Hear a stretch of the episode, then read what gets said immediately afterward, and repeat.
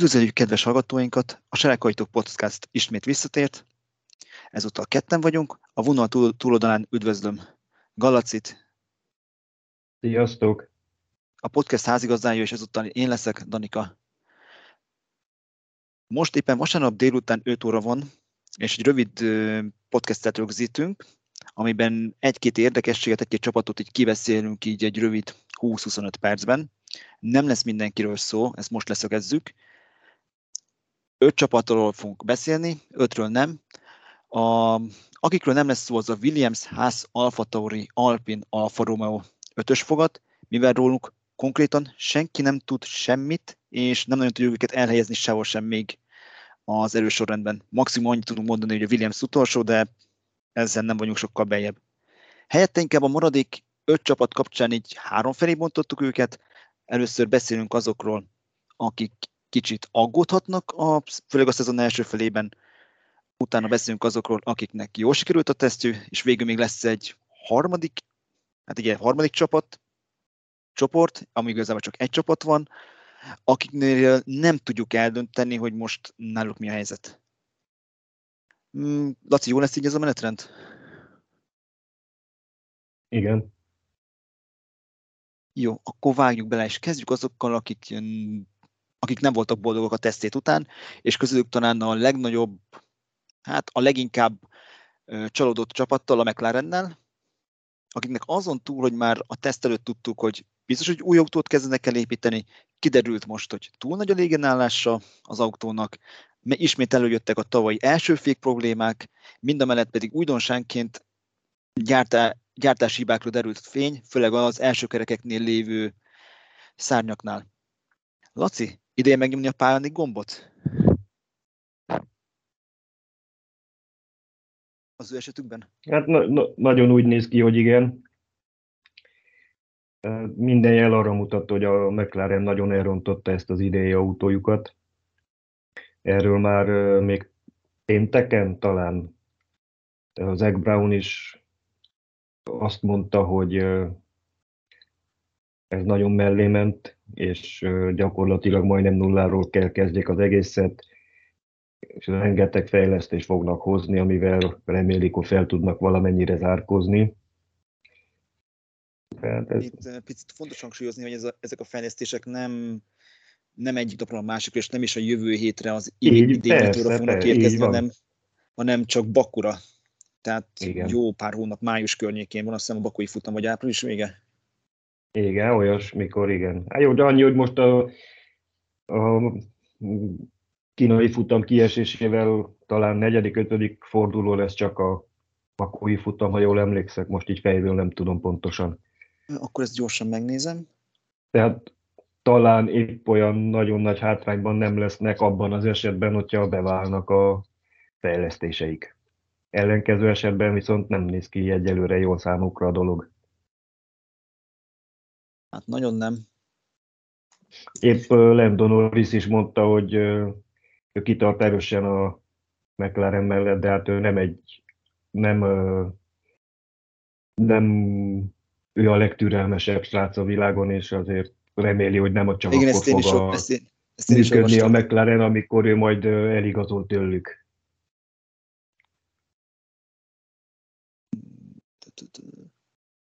megnéztem, ez igen, a szezon negyedik futamma, április utolsó hétvégén 28-ától 30 ig lesz. Talán még szerencsés is a McLaren szempontjából az, hogy ugye egy hónap külön, négy hét különbség lesz a harmadik futam, és a melyik Ausztrál nagydíj és a Lazeri nagydíj között. Ja, ja. És az alatt hát. lesz ideje talán a McLarennek valamit kigondolni, de viszont a másik dolog ugye az, hogy azt nyilvánvalóan mindenki fejleszteni fog, mindenki arra törekszik, hogy minél jobban fejlesz majd az, az autót. Tudni, már, tudunk már, már más pár csapatot, akik biztos, hogy fognak hozni újdonságokat ugyanúgy Bakura. Még a Norris témahoz vissza, visszautalva, nem tudom, hogy olvastad, de hogy, mit, hogy mi az, amit így írt Will Buxton így norris kapcsolatban így az utolsó tesztnapon, hogy mit csinált? Ezt nem tudom, hogy olvastad. Nem láttam azt. Nem. Mm, Buxton azt írta, hogy Norris annyira ideges volt egy ilyen megbeszélés után, hogy a falat ütögette. Nem teljes erővel, de azt írta, ő, mint járatos személy, ott ez nagyon furcsa volt a brit, hogy ennyire kifejezze a haragját és a mérgét. Hát azért ez szerintem valahol érthető, hogyha gondolom ott a csapaton belül legalább nagyon is tisztában vannak, hogy ténylegesen el lett rontva ez az autó, és hát valahol teljesen érthető ez a frusztráció. Hát pláne az ő, esetében, aki még tavaly, mm, tavaly Monaco környékén, vagy még az idén előtt, ezt most nem tudom pontosan, de a lényeg az, hogy nagyon hosszú távra 2025-ig elköteleződött, és addig csak kivásárolni lehet a szerződéséből. És mm, nem biztos, hogy a nagy csapatok, akár a Mercedes, vagy a Red Bull, vagy akár a Ferrari nagyon, nagyon extrém esetben hajlandó lesz ezt az áldozatot, áldozatot megtenni érte. Hát a Ferrari biztos nem, én szerintem az egyelőre nagyon úgy néz ki, hogy ez a Leclerc Sainz páros, ez még egy, legalább egy pár szezont kihúz. Még mind a ketten aránylag nagyon fiatalok, és valószínűleg nincs is miért váltani a, a Ferrari-nak. True, csak tudod, soha nem mondta, hogy soha tavaly se volna, hogy Alonso ez, az Aston lesz. Ez abszolút így van, igen. Viszont, viszont már említettük már, említettem már egy nagy csapatokat, térjünk is rájuk még. Öm, elsőként közülük a Mercedesre, mint szintén egy olyan gárda, akik m, csalódottan jöttek el Bákrányből. Az igaz, hogy végre, hogy végre nincsen meg az a nagy pattogás, meg delfinezés, mint a tavalyi évben. Ez így egy happy volt a részükről, Toto Wolf ezt is ezt ki is emelte. Viszont ugyanúgy úgy tűnik, hogy nem elég gyors az autó, valószínűleg egy tervezett újításként, vagy hirtelen kvázi felindulásból, de egy rögtön egy új hátsó szárnyal fognak érkezni az idén nyitóra, meg még pár kisebb elemmel, hogy csökkentsék a légellenállásokat, viszont ez egy nagyon friss, amit olvastam, hogy szintén úgy, hogy Bakura érkezett meg a valódi W14-es átdolgozott, való részben átdolgozott autóval, kvázi egy B autó is érkezhet. Most akkor mi van a Mercedesnél? Úgy tűnik, hogy ez az irány, amit kiválasztottak, ez nem az igaz, és végre belátták, hogy ez így nem jó ez a oldaldoboz nélküliség? Hát én őszintén én ezt nem tudom hova tenni, ugyanis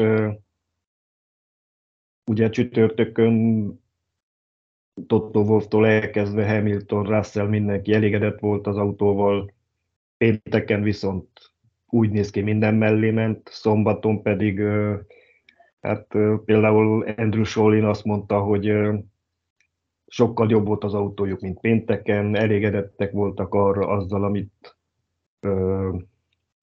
elértek a szombati napra, hogy kiegyensúlyozottabb volt az autó, olyan beállításokat sikerült neki kialakítani, amivel jobb helyzetet tudták hozni magukat, mint pénteken. Persze ez, ez mondta, hogy egész péntek éjjel dolgoztak, ahogy finomítsanak az autó beállításain, meg minden. Még itt még igyezni meg, hogy akkor volt pénteken az a, az a válság igen, értekezlet itt a Mercedes. Volt-e válság értekezlet, és igen. Persze, mindenki most még azt mondja, hogy egyértelműen dolgozniuk kell az autó beállításai, még a tempón is. Hamilton konkrétan azt mondta, hogy egy hegyet kell megmászniuk én ezt nem tudom, még egy olyan eshetőség is fennállhat talán, tehát ebben nyilván nincs honnan tudjuk, mint kívülállóak, hogy pénteken valami mit tudom én, valami extrém dolgot próbált a Mercedes, vagy valami... Ebben, biztos, kom- ebben szerintem biztosabb lehetünk, mert én és, úgy, és, úgy hallottam... És, és, és csak Bocsi, az hogy, ment mellé. Bocsi, hogy így közbeszólok, csak igen, én is gondolom, hogy az valami ilyen extrém dolgot próbálhattak ki, mert a szárnyakról nagyon, nagyon eltűnt a leszorító erő, ahogyan így olvastam, és azért volt teljesen instabil az autó. Igen. Igen. Na, hát lehet, hogy csak egy valami különleges szituációt gyakoroltak, próbáltak, teszteltek, lehet, hogy pont ott találták, ott találják ők gyengébbnek az autót, és azt próbálják fejleszteni, hogy egy, mit tudom én, egy esős futamon, vagy egy valamilyen másik alkalom, alkalomkor megfelelő legyen majd az autó. Hát ezt nem tudhatjuk, mert ugye ilyenkor hiába teszt volt ez a háromnapos teszt, meg minden, ilyenkor még mindenki azért hát fogalmazunk úgy, hogy tit, titkolózik, és nem nagyon hiszem, hogy vala, valamelyikük is megmutatta a valós erejét. Ez biztos.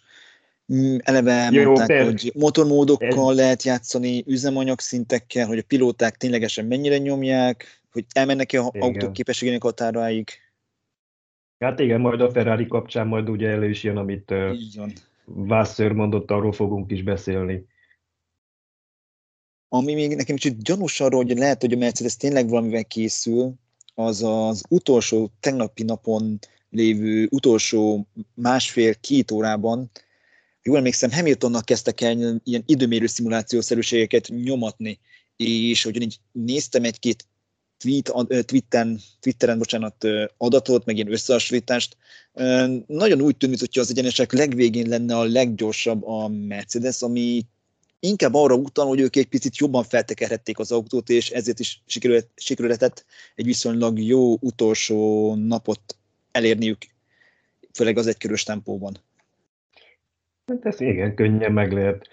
Hát, például ugye Horner is azt mondta, hogy szerinte könnyen lehet, hogy a Mercedes szokás szerint, ahogy hosszú éveken keresztül megszoktuk tőlük, hogy altatnak.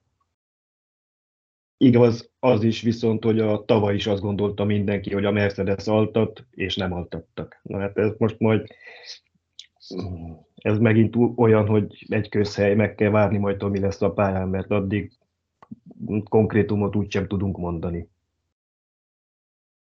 Nyilván, de ez nagyjából, ez tényleg meg kell várnunk a szombatot, hogy kiderüljön náluk is, hogy mennyi volt az altatás, és mennyi nem. Viszont akik úgy tűnik, hogy semennyire sem altatnak, az a Red Bull, akik igazából egy nagyon problémamentes napot tud, nagyon problémamentes tesztidőszakot tudtak le. Egy darab olajszivárgása volt még Verstappennek az utolsó napon, de a helyszíni riportok szerint egy a hollandot még ennyire boldognak sosem látták autóból kiszállva, meg autót vezetve, így tesztidőszakban. A másik pedig az, hogy a pályamenti szakértők szerint szintén ez volt a legstabilabb autó így az összes közül. Semmi megingást nem látszódott rajtuk. Úgy tűnik, hogy beigazódik az a ilyen felvetéset, hogy magasan dominálva, bocsánat, magasan dominálva fog Verstappen egy újabb világbajnoki címet szerezni? Hát benne van a pakliban. Ugye a múlt héten még a tesztek előtt, amikor beszélgettünk, akkor mondtam, hogy egyelőre látatlanban nehéz megtippelni, sőt lehetetlen, hogy a top három közül melyik lesz a, a, az első, hogy úgy mondjam.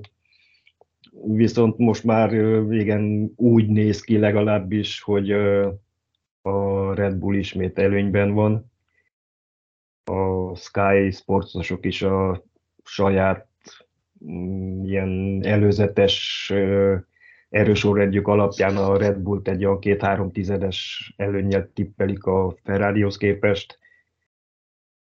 Igen, erősek. Perez is nagyon meg volt elégedve, sőt Helmut Márko azt mondta, hogy most már úgy néz ki, hogy Perez is nagyon jól érzi magát az autóban, és neki is könnyebben vezethető, mint eddig volt.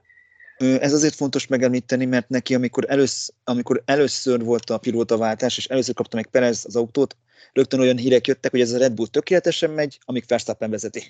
Igen.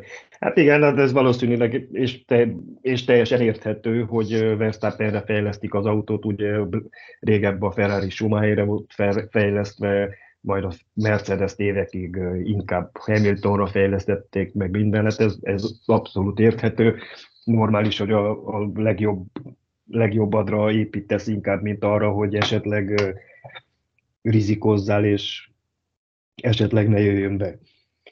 Ezt és a, a másik az is igaz, hogy Verstappennek egy olyan eléggé agresszív vezetési stílusa van, amíg Perez azért inkább a finomnak, finomabbnak tűnik. Hát most ez persze kérdés, igen, ez hogy... Tudod, hogy a hogy a két ember a skálnak két teljesen más végét szereti, míg Verstappen azt szereti, hogyha az autó eleje a, a stabil, Perez ennek pontosan az ellenkezőjét szereti, az, hogyha az autó hátulja a stabil. Igen.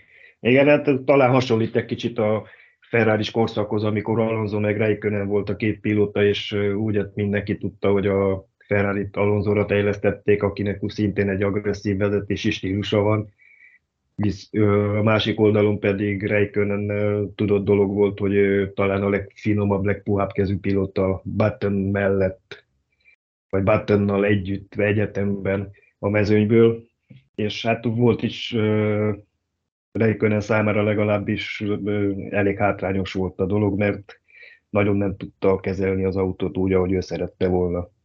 Igen, arra a 14-es szezonra így emlékszem, viszont még egy picit még visszatérve a Red Bullra, úgy tűnik, hogy nagyon jó most ez az autó, legalábbis az alap. Most már csak tényleg az a kérdés, hogy a csökkentett szélcsatorna és CFD idő mekkora hatással lesz rájuk, mert egy idényben, még a kölcsöscsapka előtti időben egy Form 1 autó egy év alatt akár két másodpercet is tudott gyorsulni, valószínűleg most már ekkora fejlődési potenciál nincsen a szabályrendszer második évében, illetve ezzel a 145 millió dollárral. Szerinted ezt be lehet hozni ezt a hátrányt, ami az összes többi csapattal, összes többi csapatnak van a Red bull szemben? Hát, belenni mindig be lehet hozni a hátrányt. Gondolom elsősorban, vagy inkább úgy mondom, hogy szerintem elsősorban ez attól függ, hogy melyik istálónak mennyire válnak be majd a, beállít, a fejlesztései. Ez például úgy, ahogy évek óta a Ferrari mindig elszúrja a fejlesztéseit, onnan előre nem tudhatjuk, hogy lehet, hogy pont most a Red Bull fogja elszúrni ezeket a fejlesztéseket, még a Mercedes vagy a, pont a Ferrari telibe talál velük, és onnantól talán lehet pont a másik bajnokság kezdődik. Vagy még én most, most kötöm át? Az is igaz, hogy Mondjatok, ez nem nagyon, ez nem nagyon a Red Bull nem nagyon szokott ilyesmit csinálni, ők általában mindig jól fejlesztenek. Úgyhogy az most, általában mindig jó fejlesztés azért a 2020-as, 19-es és 20-as autó azért eléggé egy szó-szó autó volt ilyen hát szempontból. Jó, amit... de a, igaz, hogy nem fogalmaztam talán én jól, én arra értettem, hogy azokban az években, amikor bajnok esélyesek is voltak. Ja, így megy, oké. Okay. Azt se tudom például elfelejteni, amikor Alonso valami 40-50 pontos előnyel ment a nyári szünetre, majd utána a hátra lévő 9 versenyt mind megnyerte a Fettel az egészet. Mm, az talán, szerintem itt összemosod a kettő, a 12 és a 13-as évet, mert 13 év, 13-ban volt az, amikor Fettel a hátralévő 9 futamot megnyerte, viszont alonso a nagy előnye 12-ben volt. Na, hát lehet összetéveztem. Ez, ez van. Semmi gond, semmi gond, ezért vagyunk itt, hogy ezeket, ezeket is így beszéljük Nia napján. Viszont még visszakapcsolva arról, hogy kik azok, akik jól fejeztettek, mm, számomra meglepően nagyon, volt a Red Bull mellett egy olyan csapat, akik szintén nagyon stabilnak tűntek, az pedig az Aston Martin volt, akiket lassan mindenki negyedik erőnek emlegeti. Igaz, hogy nagyon rosszul kezdődött nekik a teszt, mert Drugovics alatt rögtön fél perc után megállt az autó, majd amikor délután Alonso átvette a kocsit, egybe egy boxkiállás gyakorlásnál eltörték a padlólemezt, és emiatt órákig rostokolt a garázsban, de utána nagyon gyorsak voltak. Nem csak egy körön, hanem olyan nagyon jó versenyetapokat is nyomtak. Már ilyen, ha jól, jól emlékszem, a Ferrari-val hasonlították össze őket, mert körülbelül ugyanabban az időszakban csinálták meg mind a két csapat így a versenyszimulációjukat, és nagyon hasonlóak voltak. Illetve ami még nagyon érdekes volt, az Fernando az első napi gyorsköre, ami igaz, hogy lehet, hogy fel volt tekerve, de közepes gumit csinálta, és nagyobb bizonyagszint, a nagyobb bizonyagszinttel a Mike Crack elmondása szerint. Szerinted is úgy tűnik, hogy nagyon jól róla tett Fernando Alonso? Hát, egyelőre igen, úgy tűnik. Sőt, hogy az, hogy mindenki negyedik helyre várja őket, hát a Sky Sportsnak a, a híres riportere, a Ted Kravitz, ő egyenesen a harmadik helyre rangsorolta a Mercedes elé az Aston Martint. Igen, ilyeneket itt én is hallottam, és ezeken azért mosolyogtam, hogy azért Ja, persze. Még, ezzel még várjunk, mert tavaly is így kezdődött, de utána pár futam után már kiderült, hogy oké, okay, ez a Mercedes tényleg harmadik erős, csak hogyha csak nem tud előzni. Igen, hát a Krevitz ugye azt mondta, hogy őt az Aston Martin leginkább a szombati napon győzte meg, amikor a, szerinte Alonzónak a versenyszimulációs tempója nagyon jó volt. A másik oldal, ami egy érdekes, amúgy, hogy Fel Alonso azt mondta, hogy szerinte nagyon fontos és nagy jelentősége lehet annak, hogy Lance Stroll nem tudott részt venni a tesztelésen. Mm, mert, hogy hát mert, kvázi ilyenkor a pilóták egy csak ez a másfél napjuk volt, és ilyenkor másfél nap alatt kell négy versenytávnyi négy versenytávnyi kört így az autóba tenniük, és így magukat is felkészíteniük. Na ettől esett el Lance Stroll. Hát igen, de nem, Alonso arra felmondta, hogy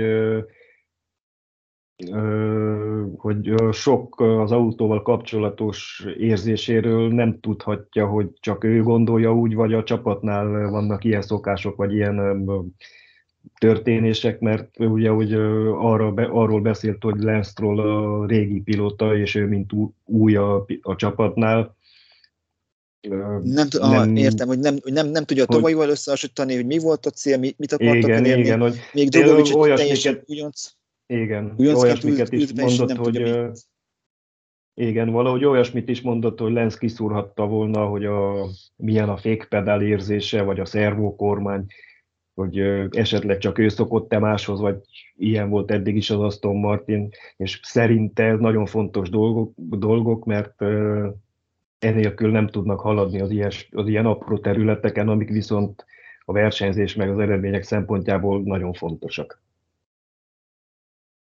És úgy tűnik, hogy az ilyen visszajelzésekre még kell várni, mert oké, okay, azt mondta jelenleg az Aston Martin, hogy ha a Stroll nem épül föl Bakrainig, akkor, akkor Drugovics fog beugrani. Viszont azzal, hogy ezt mondták, már nálam eléggé valószínű lett az, hogy Drugovicsot fogjuk látni péntektől az autóban, de szinte biztos. Mm, szerinted Drugovics mennyire tudja hatékonyan egy helyettesíteni, helyettesíteni Lance Többet vársz tőle, mint a kanadai, hogy jobban ki tudja így hozni az autóból? Amit benne hát, van, hogyha ne talán mégiscsak Stroll lenne az, aki valahogyan összerakják, összevarják. Jó, hát hogyha nem százszerzalékos Stroll, akkor valószínűleg jobban jár a csapat, hogyha Dugovicsal versenyez inkább. És még az időmérőn még az is könnyen meg lehet, hogy Drugovics jobban is teljesítene, mint Stroll, mert ugye az eléggé tudott dolog a kanadai esetében, hogy neki az időmérős tempója nagyon gyenge szokott lenni, viszont ami másik, hogy Stroll általában nagyon jó a versenyeken. Csak hát ő mindig hátulról indul a gyenge időmérős teljesítménye miatt, és... Hátulról könnyű feljönni. Hát könnyű, csak egy közepes autóval, amelyik ugye nem a mezőny legjobb autó, vagy leggyorsabb autója, azért nem, nem tudsz feljönni egy dobogos helyezésig, vagy akár futamgyőzelemig, mint ahogy tette tavaly kétszer-háromszor Verstappen és azért egy 17. helyről persze szép előjönni a hetedik helyre, csak senki nem fog emlékezni rá egy idő után, sőt, nem, nem, is, ér, nem is igazán érdekel senkit. Én igen, ebben igazad van. Még, visszatér még számomra, hogyha Drugovics tényleg megkapja, megkapja az esélyt, akkor én szerintem biztos, hogy azonnal megyek, és egy jó kis pénzt arra ráteszek arra, hogy Drugovics az első futamán pontot fog szerezni ezzel az autóval nagyon reális esélye tűnik annak, hogy azon pilóták táborát gyarapítsa, akik a bemutatkozó, bemutatkozó futamokon pontot szereztek. Igen, ez, ez nagy, nagyon valószínű, hogy meg, megtörténhet. Aki viszont valódi szerencsejáték, hogy most hol van az éremnek a melyik oldalán, az, az, az a Ferrari, a tényleges sötét ló, mert a az elmúlt tesztidőszakban mindenféle hírt hallottunk. Látható, látható volt, hogy instabil, turkormányzott autó, turkormányzott volt az autó az első napon, viszont a második napon már sokkal magabiztosabban mozgott, mellette viszont a hosszú etapokon úgy tűnt, mintha a gumi tenni, mert úgy tűnt el hirtelen a tempó, ezt később a csapat azzal magyarázta, hogy nagyon szélsőséges extrémbeállításokat próbálgattak a skála mind a két végén, nagyon sok adatot láttunk arról, hogy nagyon jó a végcsebessége, azzal, hogy a legalacsonyabb leszorító erős csomagot használják, viszont így a kanyarokban jött ki ez a korábban említett instabilitás, ki akartak próbálni az utolsó napon egy közepes, egy közepes leszorító erőt termelő hátsó szárnyat, de a DRS problémái miatt nem tudták az, autóra, az autón húzamosabb ideig fennhagyni, mert sehogy sem bírták működésre bírni az előzés segítőrendszert. Lényegében az embernek olyan érzése volt, mint hogyha ők lettek volna a leginkább titkolózó csapat, akik semmit, de tényleg semmit nem akartak magukból megmutatni. Te is így érezted? Talán épp azt kimondottan nem mondanám, hogy nem akartak semmit magukból megmutatni, bár ez is nyilván simán benne van, de valóban úgy tűnik, hogy igen, valamit tényleg nagyon magukban akarnak tartani, vagy pedig az is opció, hogy ez a reális ereje a Ferrari-nak, de hát ezt a csapatfőnökük is azt mondta, hogy őket nem érdekelte az, hogy a gyorsköröket hajkurásszák ezen a tesztelésen, ők inkább a beállításaikkal és a saját verseny szimulációkkal voltak elfoglalva szerinte, és ő azt mondta, hogy higgyék el neki, hogy ő nagyon őszintén mondja, mond, hogy mondta azt, hogy amikor úgy nyilatkozott, hogy szerinte a legfontosabb az volt, hogy a saját teendőiket pipálják ki a listájukon, és higgyék el, hogy ők nagyon is jól teljesítettek abban, amit maguk elé kitűztek. Ezt valamennyire, alá, is most... ezt, ezt, ezt valamennyire alá is támasztja azt, hogy Carlos Sainz is ezt, ezt tette ki így a közösségi médiára, hogy tényleg így minden egyes teendőt így megcsináltak. Oké, okay, pozitív üzenet, oké, okay, Twitter, Instagram, stb., de negatív nyilatkozatok nem nagyon olvastunk így velük kapcsolatban. Hát nem, hát persze nyilván egyelőre nincs is miért negatív nyilatkozatot olvasni, sőt, tehát a McLarenin kívül valószínűleg senkiről nem nagyon lehet egyelőre negatívot mondani. A McLarenről is, bár mindenki úgy véli, hogy tényleg negatívak, ez az, azért ez is egyelőre inkább feltételezés, mint realitás. Valószínű, hogy nagyon nagy köze van az igazsághoz is, de akkor is még egyelőre csak feltételezés.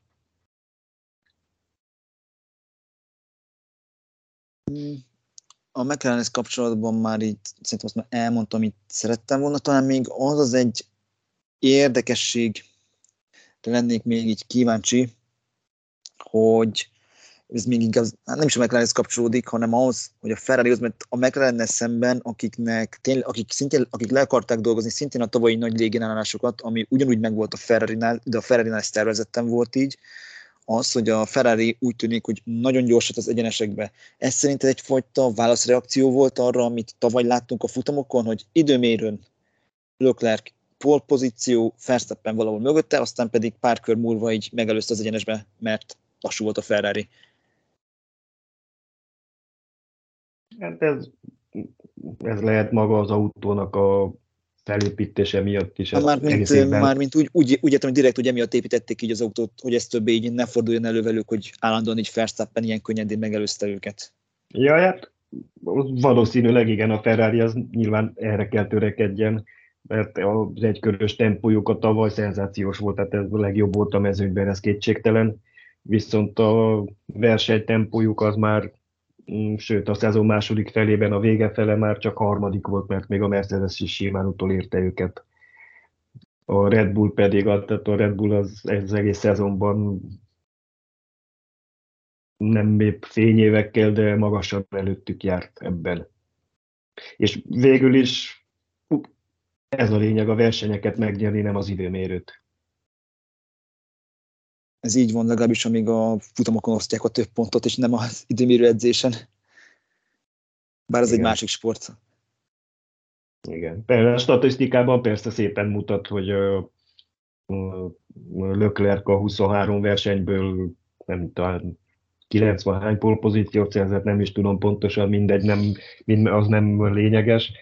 De hát igen, a statisztikákban szépen mutat, de viszont sok haszna nem vált belőle abból pedig kihozott egy másik egy, egy kellemetlen statisztikát, hogy ő van talán most a Forma 1 történetében az első helyen azok, azon piloták között, akik a polpozícióból a százalékos arányban a megnyert versenyeket, tehát valami Jó, nagyon igen, kis igen, arányban nyertek. Azt igen, azt én is láttam. 10, 15%-át a polpozícióinak juttatta győzelemig. Azok többi, tehát valami 16-17 pólja van talán most, és négyet nyert meg azokból.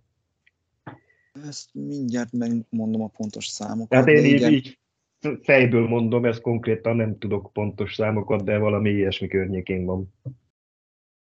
Mm, érdekesség, öt darab, amit itt találtam, az öt darab győzelem van Leclerc mellett, ezt tudtuk, viszont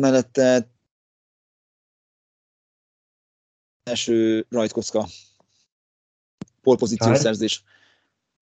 16. 16, vagy 17-re emlékeztem, meg 16.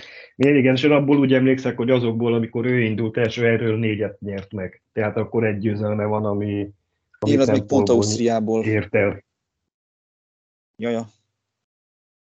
De igen, ez az a 19, igen, és bizonyos szempontból ez a Ferrari, meg láttam már összehasonlítókat, az olyan, mint a 19-es autó, ami szintén nagyon nagy végsebességgel rendelkezett az egyenesekbe, csak hát emlékszünk rá, hogy az, a, az, az autó sem volt túl nyerő. Finoman fogalmazva. Igen. Igen. Jó, van még bármi hozzáfűzni valód így a Ferrarihoz, vagy bármelyik csapathoz, vagy valami, vagy a szezon nyitóval kapcsolatban? Ki, most kimondottan nincs. Hát a szezon nyitóval kapcsolatban hát nyilván az, hogy remélhetőleg egy minél jobb futamot látunk, és remélhetőleg nem egy olyan, amelyiken akár a Red Bull, akár a Ferrari, akik így előzetesen a nagy esélyesnek tűnnek, hogy valami nagyon domináns győzelmet arassanak, mert akkor már rögtön valószínűleg sok kérdés fel fog vetődni azzal kapcsolatban, hogy megint egy unalmas év elé nézünk.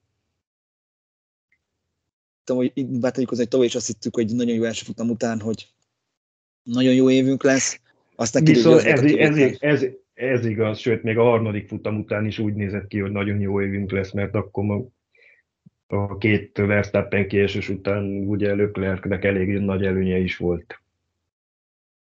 Hát sőt, Verstappen már eltemette akkor a saját szezonját, emlékszem, amikor azt mondta, hogy neki, nekik, be, nekik befejeződött a szezonjuk kész, és utána aztán majd 500 pont előnye lett világbajnok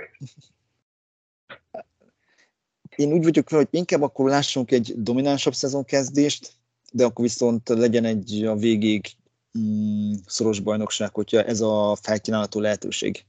Inkább kibírom azt, hogy kis unalmasabb lesz az első futam, a cserébe a teljes szezon lesz így mm, ebből a szempontból kérezettebb. Ja, hát én nem, én nem gondoltam olyan előre egy teljes szezonra, hát nyilván a teljes szezon nézve teljes szezon nézve nyilván azt, azt szeretné mindenki, én is azt szeretném, hogy az utolsó futamon dőjön mind a konstruktőri, mind a, a egyéni világbajnoki cím. Csak hát ez ugye nem kívánságműsor. És hát egyelőre azért nem is nem hiszem, hogy olyan előre tudnánk szaladni, hogy a szezon kimeneteléről jósolgassunk. Igen, papíron Verstappen meg a Red Bull a favoritok úgy néz ki, de hát... De hát nem biztos. És legközelebb erre bizonyítékot csak szombaton fogunk látni, hogy amikor a stopper óra először mindenkinek megmutatja az idejét. Köszönjük a kedves hallgatóinknak, hogy most is végighallgattak minket. Kövessetek minket a Facebook oldalon, hamarosan ismét jelentkezünk, addig is padlógázzal előre. Sziasztok! Sziasztok!